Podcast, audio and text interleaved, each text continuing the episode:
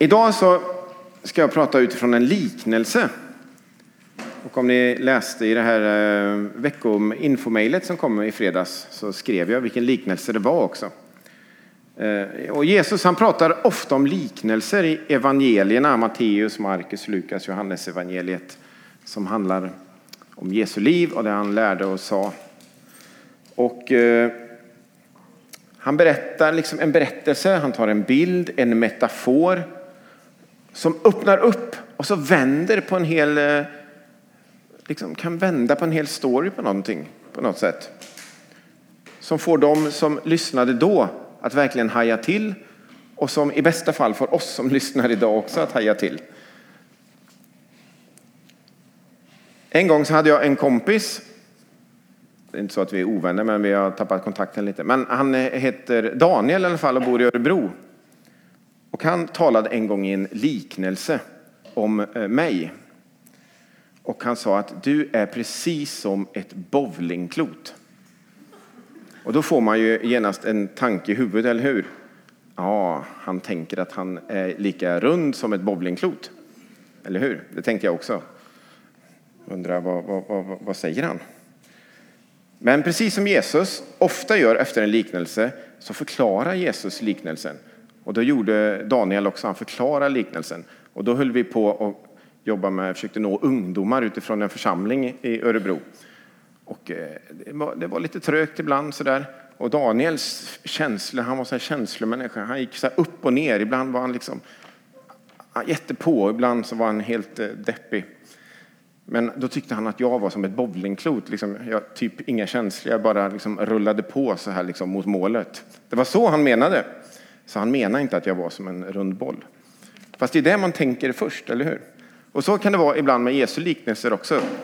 Man läser, man, Jesus säger en liknelse och så tänker man, och sen så vänder liksom Jesus på det och så handlar det om någonting lite annat än det man först trodde. Och idag så ska vi läsa en liknelse från Lukas kapitel 16. Och eh, när jag har läst om den här liknelsen så har nog typ alla skrivit att det här är nog en av de konstigare liknelserna som Jesus Eh, berättar ever i hela evangelierna. Jag har nog aldrig predikat utifrån den innan.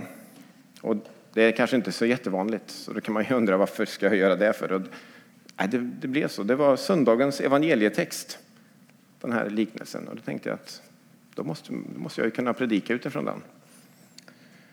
En tredjedel av Jesu liknelse förresten, har någon annan räknat ut, handlar om pengar. Och det som hör kring pengar, ägodelar, pengar. Så en tredjedel av alla Jesus liknelser handlar om pengar. Och ibland så är Jesus ganska skeptisk till pengar. Vi ska läsa från Lukas 16 snart. Om man bara tittar i Lukas evangeliet så kan man hitta flera ställen där Jesus är lite så skeptisk. Eh, nästan negativ. I 6 och 24 så säger han att ve er som är rika. Och eh, längre fram i 18.22 så håller han på att ha ett samtal med en, en rik ung man. Och till slut säger han till den här mannen att sälj allt du äger. Sälj allt du äger. Tänk om man skulle sälja alla sina leksaker och iPads hemma.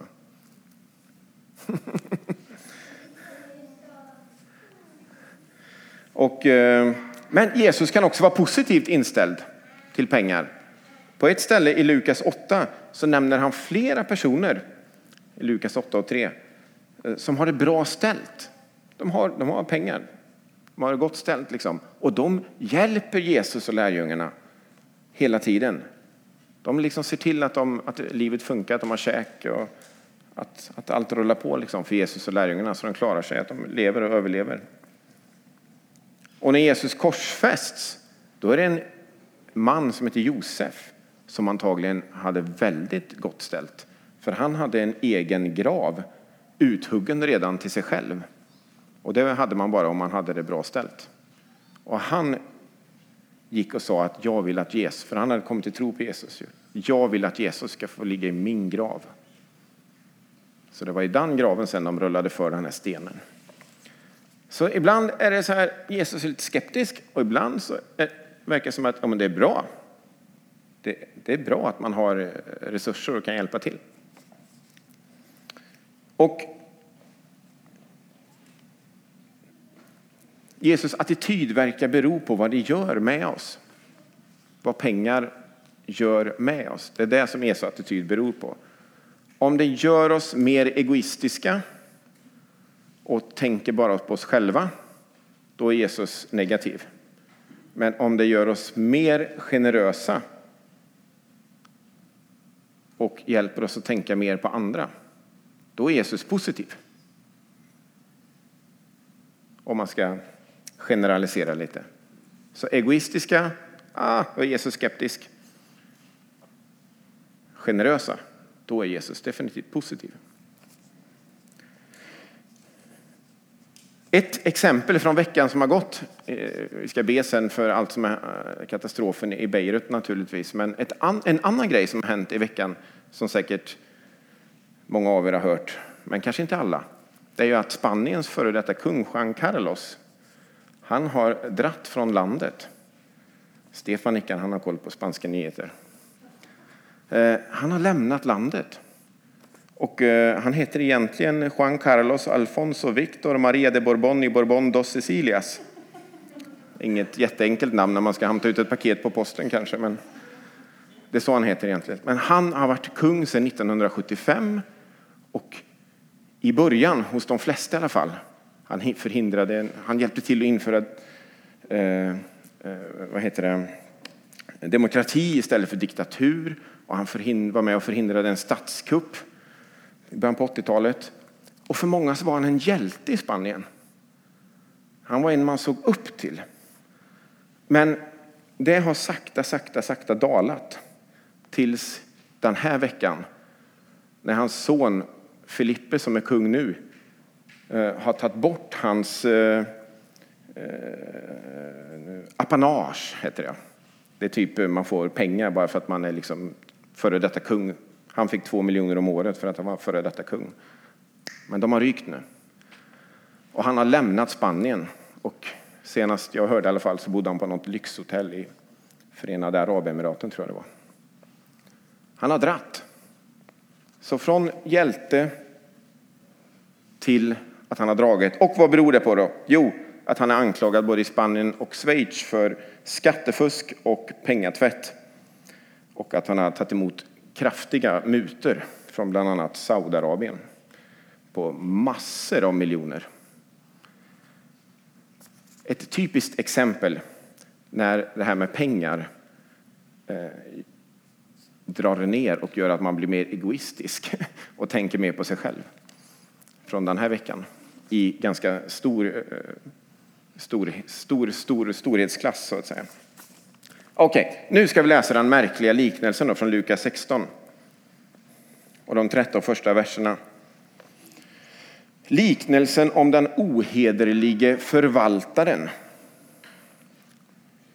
Han sa också till sina lärjungar, Jesus alltså, han har precis berättat om liknelsen om den förlorade sonen, om den här sonen som tog sin farsas, hälften av farsans pengar och drog, och den andra sonen som var hemma och jobbade. Den har han precis berättat. Och så kommer detta då.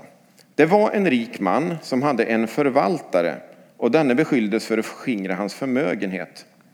Mannen kallade till sig honom och sa, vad är det jag hör om dig? Lämna in dina räkenskaper. Du kan inte vara kvar som förvaltare. Förvaltaren tänkte, vad ska jag göra nu när min herre avskedar mig? Gräva orkar jag inte. Och tigga, det skäms jag för. Jo, jag vet vad jag ska göra så att folk tar emot mig i sina hus när jag mister min tjänst. Han skickar efter dem som var skuldsatta hos hans herre, en sänder, och frågar han förste hur mycket han var skyldig. Hundra krus olja, svarar mannen. Då sa han, här är ditt skuldbrev, sätt dig genast ner och skriv 50. Sen frågade han näste man, och du då, hur mycket är du skyldig? Hundra tunnor vete. Då sa han, här är ditt skuldbrev, Skriv 80. Och Herren berömde den ohederlige förvaltaren för att han hade handlat klokt. Denna världens människor beter sig klokare mot sina egna än ljusets människor gör. Ja, jag säger er, använd den ohederliga mammon till att skaffa er vänner som tar emot er i evighetens hyddor. när mammon lämnar er i sticket. Den som är trogen i smått är trogen också i stort, och den som är ohederlig i smått är ohederlig också i stort. Om ni inte varit trogna i fråga om den ohederliga mammon, vem vill då anförtro er det som har verkligt värde? Och om ni inte varit trogna i fråga om andras egendom, vem vill då ge er det som ska tillhöra er? Ingen tjänare kan tjäna två herrar. Antingen kommer han hata den ena och älska den andra, hålla fast vid den ena och inte bry sig om den andra. Ni kan inte tjäna både Gud och mammon. Den sista strofen har nog många av er kanske hört. Man kan inte tjäna både Gud och mammon. Men den där liknelsen innan där om den ohederlige förvaltaren, den är lite ovanligare. Och ni, ni hängde med då. Det är ju två personer, men också någon tredje. En rik snubbe som äger olivlundar och eh, sädesfält bland annat, antagligen. Då.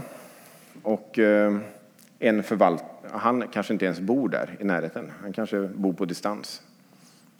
På något lyxhotell i Förenade Arabemiraten. Nej, någon annanstans. Och så är det en förvaltare. Det är han som liksom har hand om, om eh, allting. Som sköter om det hela. Liksom. Och han har förskingrat pengar.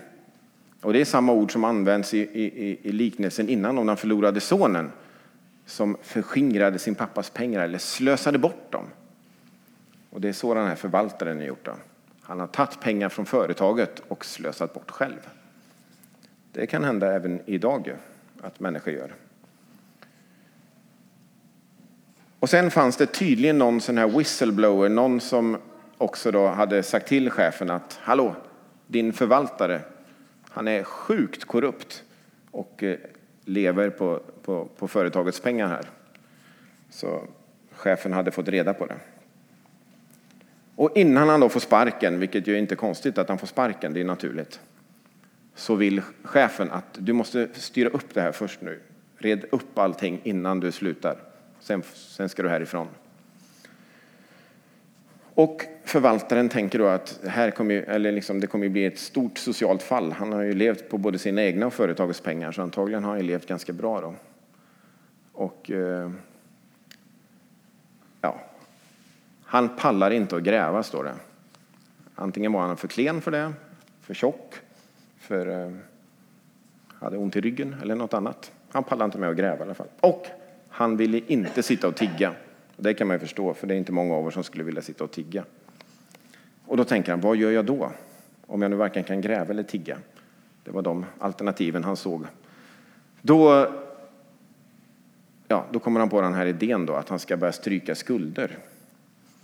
Så då gör han det. Och eh, vi behöver inte ha handuppräckning hur många av oss som har lån, men jag kan säga att jag och vår familj, eller jag och min fru, vi har lån på både hus och eh, något mer lån. Även ett litet studielån har jag kvar med som aldrig någonsin tar slut. Och tänk om det skulle ringa en snubbe från Swedbank. Man skulle inte tro det naturligtvis, men om det skulle göra det och säga att ja, men det är så här att vi har eh, landat lite i här att eh, vi skriver av ditt hus. Du, du behöver bara ha kvar hälften av huslånet. Vad säger du om det? Det hade man ju tyckt var väldigt bra. Till och med så om någon hade ringt från CSN och sagt att nu är det inte så jättemycket kvar på studielånet, men det, det tar liksom ändå aldrig slut. Om de hade ringt och sagt att ja, vi skriver av ditt studielån. Ja, hade man sagt. Fantastiskt. Underbart. Eh, så antagligen så blir det jätteglädje hos de här människorna som, som slapp betala lika mycket. Och då kan man tänka att det handlar om stora summor. För en var skyldig 100 krus olja stod det och då har någon som kan det här räknat ut att det var ungefär 3000 liter olivolja, vilket var värt ungefär 1000 denarer. Och hälften blir då 500 denarer. Och en var skyldig 100 tunnor vete och det blir ungefär 300, en tunna var 390 liter, det blir 39 000 liter vete då. Och då har någon räknat ut att det var värt 2500 denarer och drar man bort 20 procent av det så blir det också 500 denarer. Sen var det kanske fler som var skyldiga. Då. Och 500 denarer, det var ungefär som två årslöner för en dagarbetare. Och då kollade jag vad en undersköterska tjänade för något år sedan i snitt i Skövde kommun. Och då handlar två årslöner ungefär om 650 000 kronor. Ja, så man skulle kunna säga att den här man, förvaltaren han kallade dit lite folk och sa att ja men okej, vi stryker 650 000 kronor för dig. Känns det bra?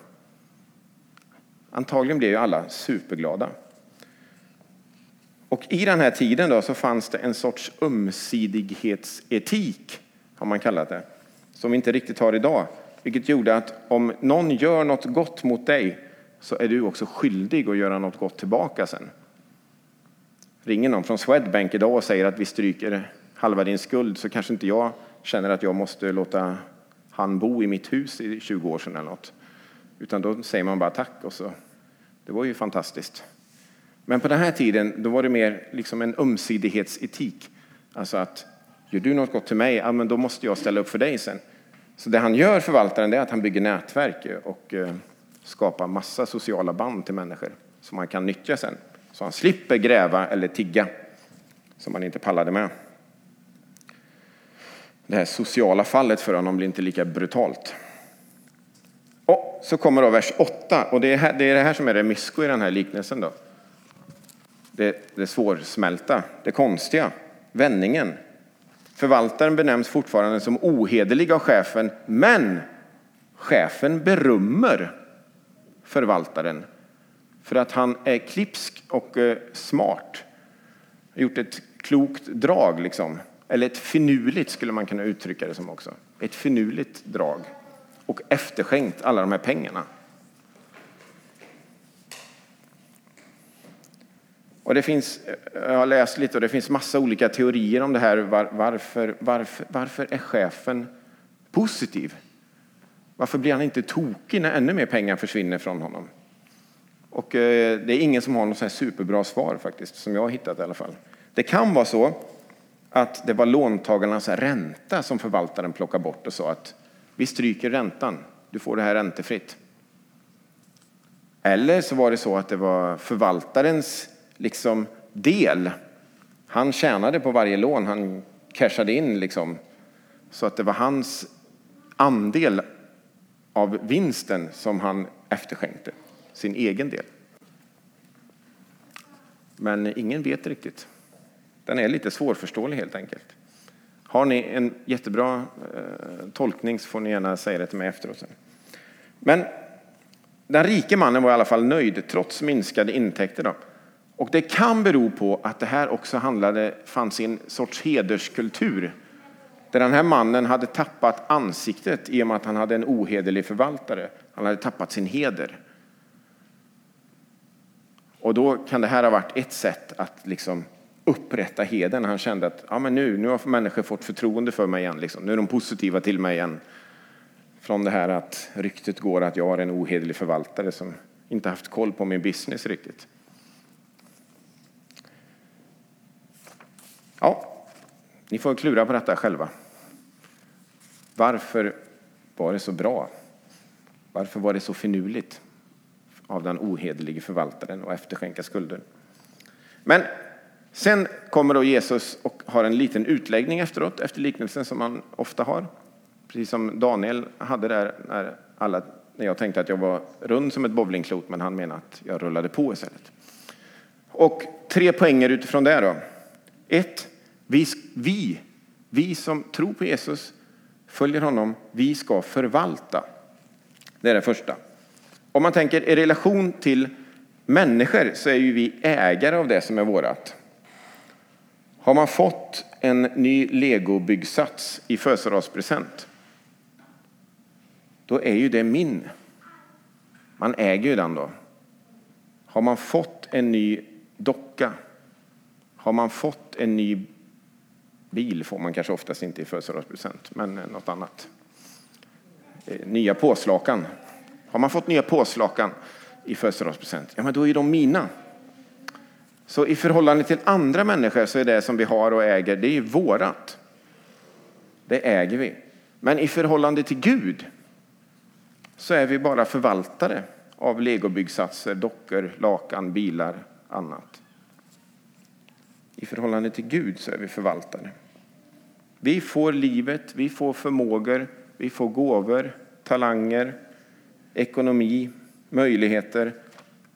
Och de, de kan vara väldigt olika. Men vi får det att förvalta när vi följer och tror på Jesus. Så frågan är, vad, vad, vad bygger vi med vårt liv, med det vi har fått att förvalta? På vilket sätt förvaltar vi det vi har fått att förvalta? Oavsett om det är litet eller om det är stort. Gör vi det egoistiskt? Eller gör vi det generöst? Gör vi det för egen vinning? Eller gör vi det för att få vara med och hjälpa och stötta människor runt omkring oss och vara med och bygga Guds rike? Ja. Två. Vi ska förvalta väl.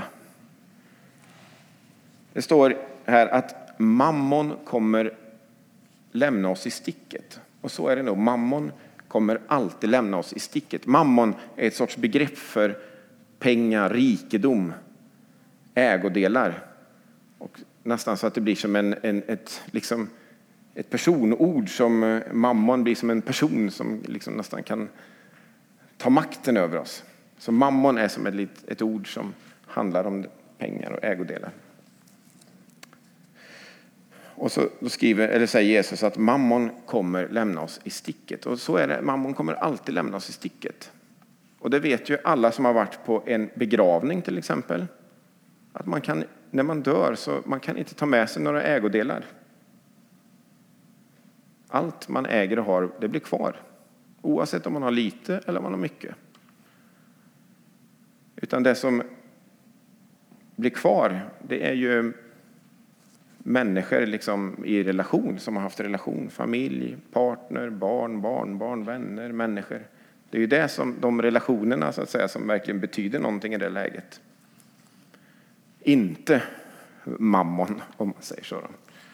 Och då tänkte jag, när jag satt skrev det här, så tänkte jag på en dam, en kvinna som jag fick vara med och begrava när jag var pastor i Åhus frikyrka för väldigt många år sedan nu. Som heter Asta. Och hon hade bott nästan hela livet i Hongkong och varit bibellärare. Lite i Kina också innan hon blev utsparkad från Kina. Och sen hade hon bott de sista åren i Sverige och så var hon lite så här åldersdement de där åren jag träffade henne. Eh, och sen skulle det vara begravning i alla fall. Och både på begravningen och strax månaderna innan begravningen så kom det människor från Hongkong, det kom människor från Kina, det kom människor från eh, USA, från San Diego och, och hälsade på Asta och även att vara med på begravningen i Lilla kapellet i Åhus.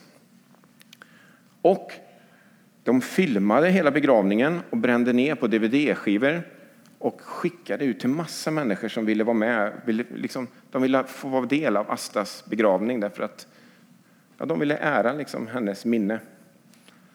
Och Idag så hade man kanske livecenter på Youtube, men det, det var länge sedan det här. Så då brände man dvd-skivor istället.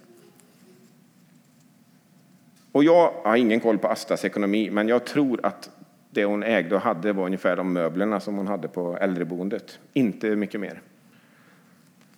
Men hon hade fått betyda så mycket för människor, både i Hongkong och sen, sen spritts ut över hela världen och, och i USA.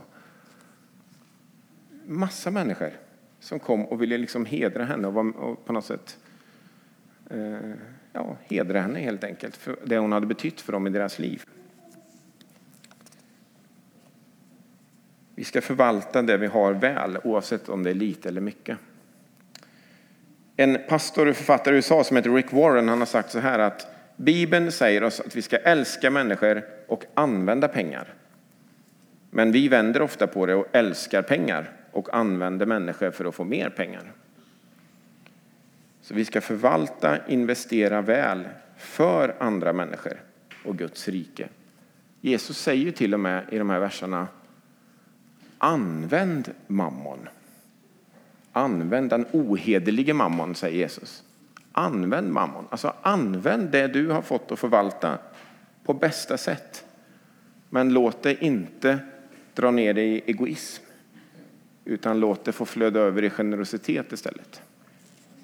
Tredje, vi ska tjäna. Och det är att pengar blir ofta en testpunkt när Jesus talar. Oavsett om man har mycket eller lite så blir det en testpunkt på vårt hjärta. Vem är det som du verkligen älskar, dyrkar, tillber? Där din skatt är kommer också ditt hjärta att vara, säger Jesus i Lukas 12 och 34. Där din skatt är kommer också ditt hjärta att vara. Och I första Korintierbrevet 6 och 12 så skriver Paulus om att allt är tillåtet men allt är inte nyttigt. Allt är tillåtet men ingenting ska få ta makten över dig. Och så kan det vara också med pengar. I fredags så träffade jag Emma på en fest, en man som hade varit fast i ett missbruk, ett porrmissbruk. Och eh, så hade Jesus gjort honom fri. Och han var så glad över det så han kunde inte riktigt vara tyst utan han pratade om, ville berätta det även på 40-årsfesten. ja. Men det, det gick jättebra, det var härligt. Han var befriad och han, liksom, han ville bara berätta om den här befrielsen för andra människor. Att Jesus kan göra oss fria från det som har makten över oss, vad det än är. Och även pengar kan ha makten över oss.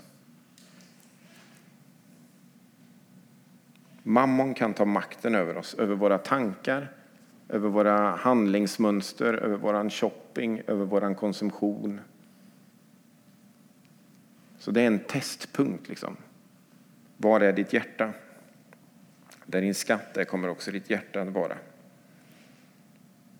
Och att hantera mammon är liksom alltid en hårfin gräns. här. Hur vi hanterar mammon, att testa sig emot. Egoism eller generositet. För Guds rike eller för mig själv. Så på vilket sätt tjänar jag Gud med min mammon eller med det jag har fått att förvalta? Oavsett om det är det lilla eller det stora. Om det är med min veckopeng, om det är med mitt studiebidrag eller om det är med min pension eller med min lön eller mitt hus eller mina grejer. Allra sista nu, nu svettas ni mycket här snart. Men jag, sista ordet bara från första Timoteusbrevet. Paulus han skriver till sin adept Timoteus om just det här med pengar. Och eh, första Timoteusbrevet kapitel 6, vers 17 till 19. Då, då börjar Paulus och säger så här till Timoteus. Säg åt dem som är rika i denna världen. Och då kan man tänka, ja, det är inte jag i alla fall. Men om man tänker globalt sett så är vi i stort sett alla rika i Sverige. Kanske inte riktigt alla, men väldigt många i alla fall. Globalt sett är vi det. För det handlar om i denna världen. Säg åt dem som är rika i denna världen att inte vara högmodiga och att inte bygga sitt hopp på något så osäkert som rikedom, utan på Gud som rikligt skänker oss allt vi behöver. Säg åt dem att göra gott, att skaffa sig en rikedom av goda gärningar, att vara frikostliga och dela med sig. Så kan de samla en skatt som är en god grund för den kommande tiden och vinna det verkliga livet. Så två saker som, man, som vi inte ska göra. Vi ska inte vara högmodiga så att mammon får ett grepp om oss. Och vi ska inte bygga vårt hopp på mammon. Oavsett om vi har lite eller mycket pengar, om vi lever i överflöd eller om vi kämpar för att få, få ekonomin att gå ihop, så ska vi inte bygga vårt hopp på det. Utan två saker som vi ska göra.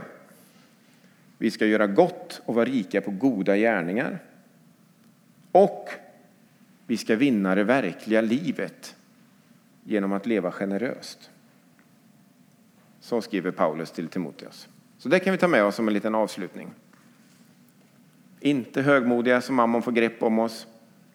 Inte bygga vårt hopp i livet på ekonomi, pengar. Oavsett om vi har lite eller mycket. Utan göra gott och vara rika på goda gärningar istället. Och leva generöst så vi vinner det verkliga livet.